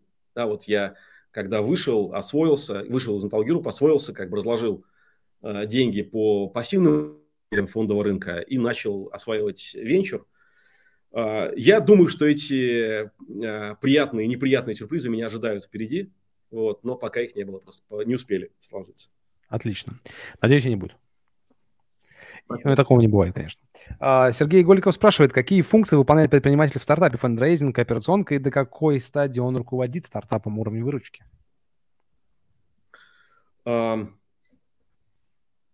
Ответ на этот вопрос у каждого предпринимателя будут свои. А, мой там, попытки построить универсальные, скажу так, что все сильно зависит от а, желание предпринимателя заниматься управлением как ремеслом. Потому что э, там э, в ранней фазе, э, до момента становления бизнес-модели и устаканивания такого, так сказать, траектории движения и продукта, ты тащишь проект так, как умеешь, со всеми своим многообразием сильных и слабых сторон, как предприниматель. А дальше, когда он уже состоялся как бизнес и нашел свою нишу и требует какого-то системного развития, тут нужно чтобы у проекта был руководитель, обладающий э, знаниями и навыками по всему спектру матчасти бизнеса. Вот все то, что учат в бизнес-школах там или э, чем обладают толковые управленцы, должно присутствовать. Стратегический маркетинг, э, управление финансами и умение работать с ними и читать их, э, HR во всем его многообразии, рекрутмент, HR-бренд, обучение, командообразование, лидерство и так далее. Ну, в общем, вот все вот это – это спектр навыков, это ремесло, профессиональный управленец. Если ты хочешь этому обучаться как предприниматель, учись, ну, этому можно учиться по ходу э, роста твоей компании, что я делал, например, с антологией групп. И, и смотри, удобно тебе или неудобно. Вот, скажем, то не знаю, э, Безос э, бежал 20 лет, да, и потом сказал, все, надоело. Вот. Цукерберг до сих пор бежит с Фейсбуком, э, не надоело. Вот. Э, кто-то уходит из компании э, через год-два. Личные причины и плюс обстоятельства, да, которые там помогают э, понять, э, до какой степени ты конструктивен с набором своих навыков, а где становишься уже э, бесполезен или, наоборот, деструктивен. Потому что предприниматель – это же, э, кроме всего, еще деструктор. Он э, берет очень большие риски. Если он не умеет останавливаться в этом взятии больших рисков – то во взрослом бизнесе это может привести к фатальным последствиям. И так нельзя. Отлично. Едем дальше. А, так. Вот, интересный вопрос, Вань. Михаил спрашивает, как вы относитесь к инвестициям в старт и стартапам в Space Tech? Ну и следующий прям сразу.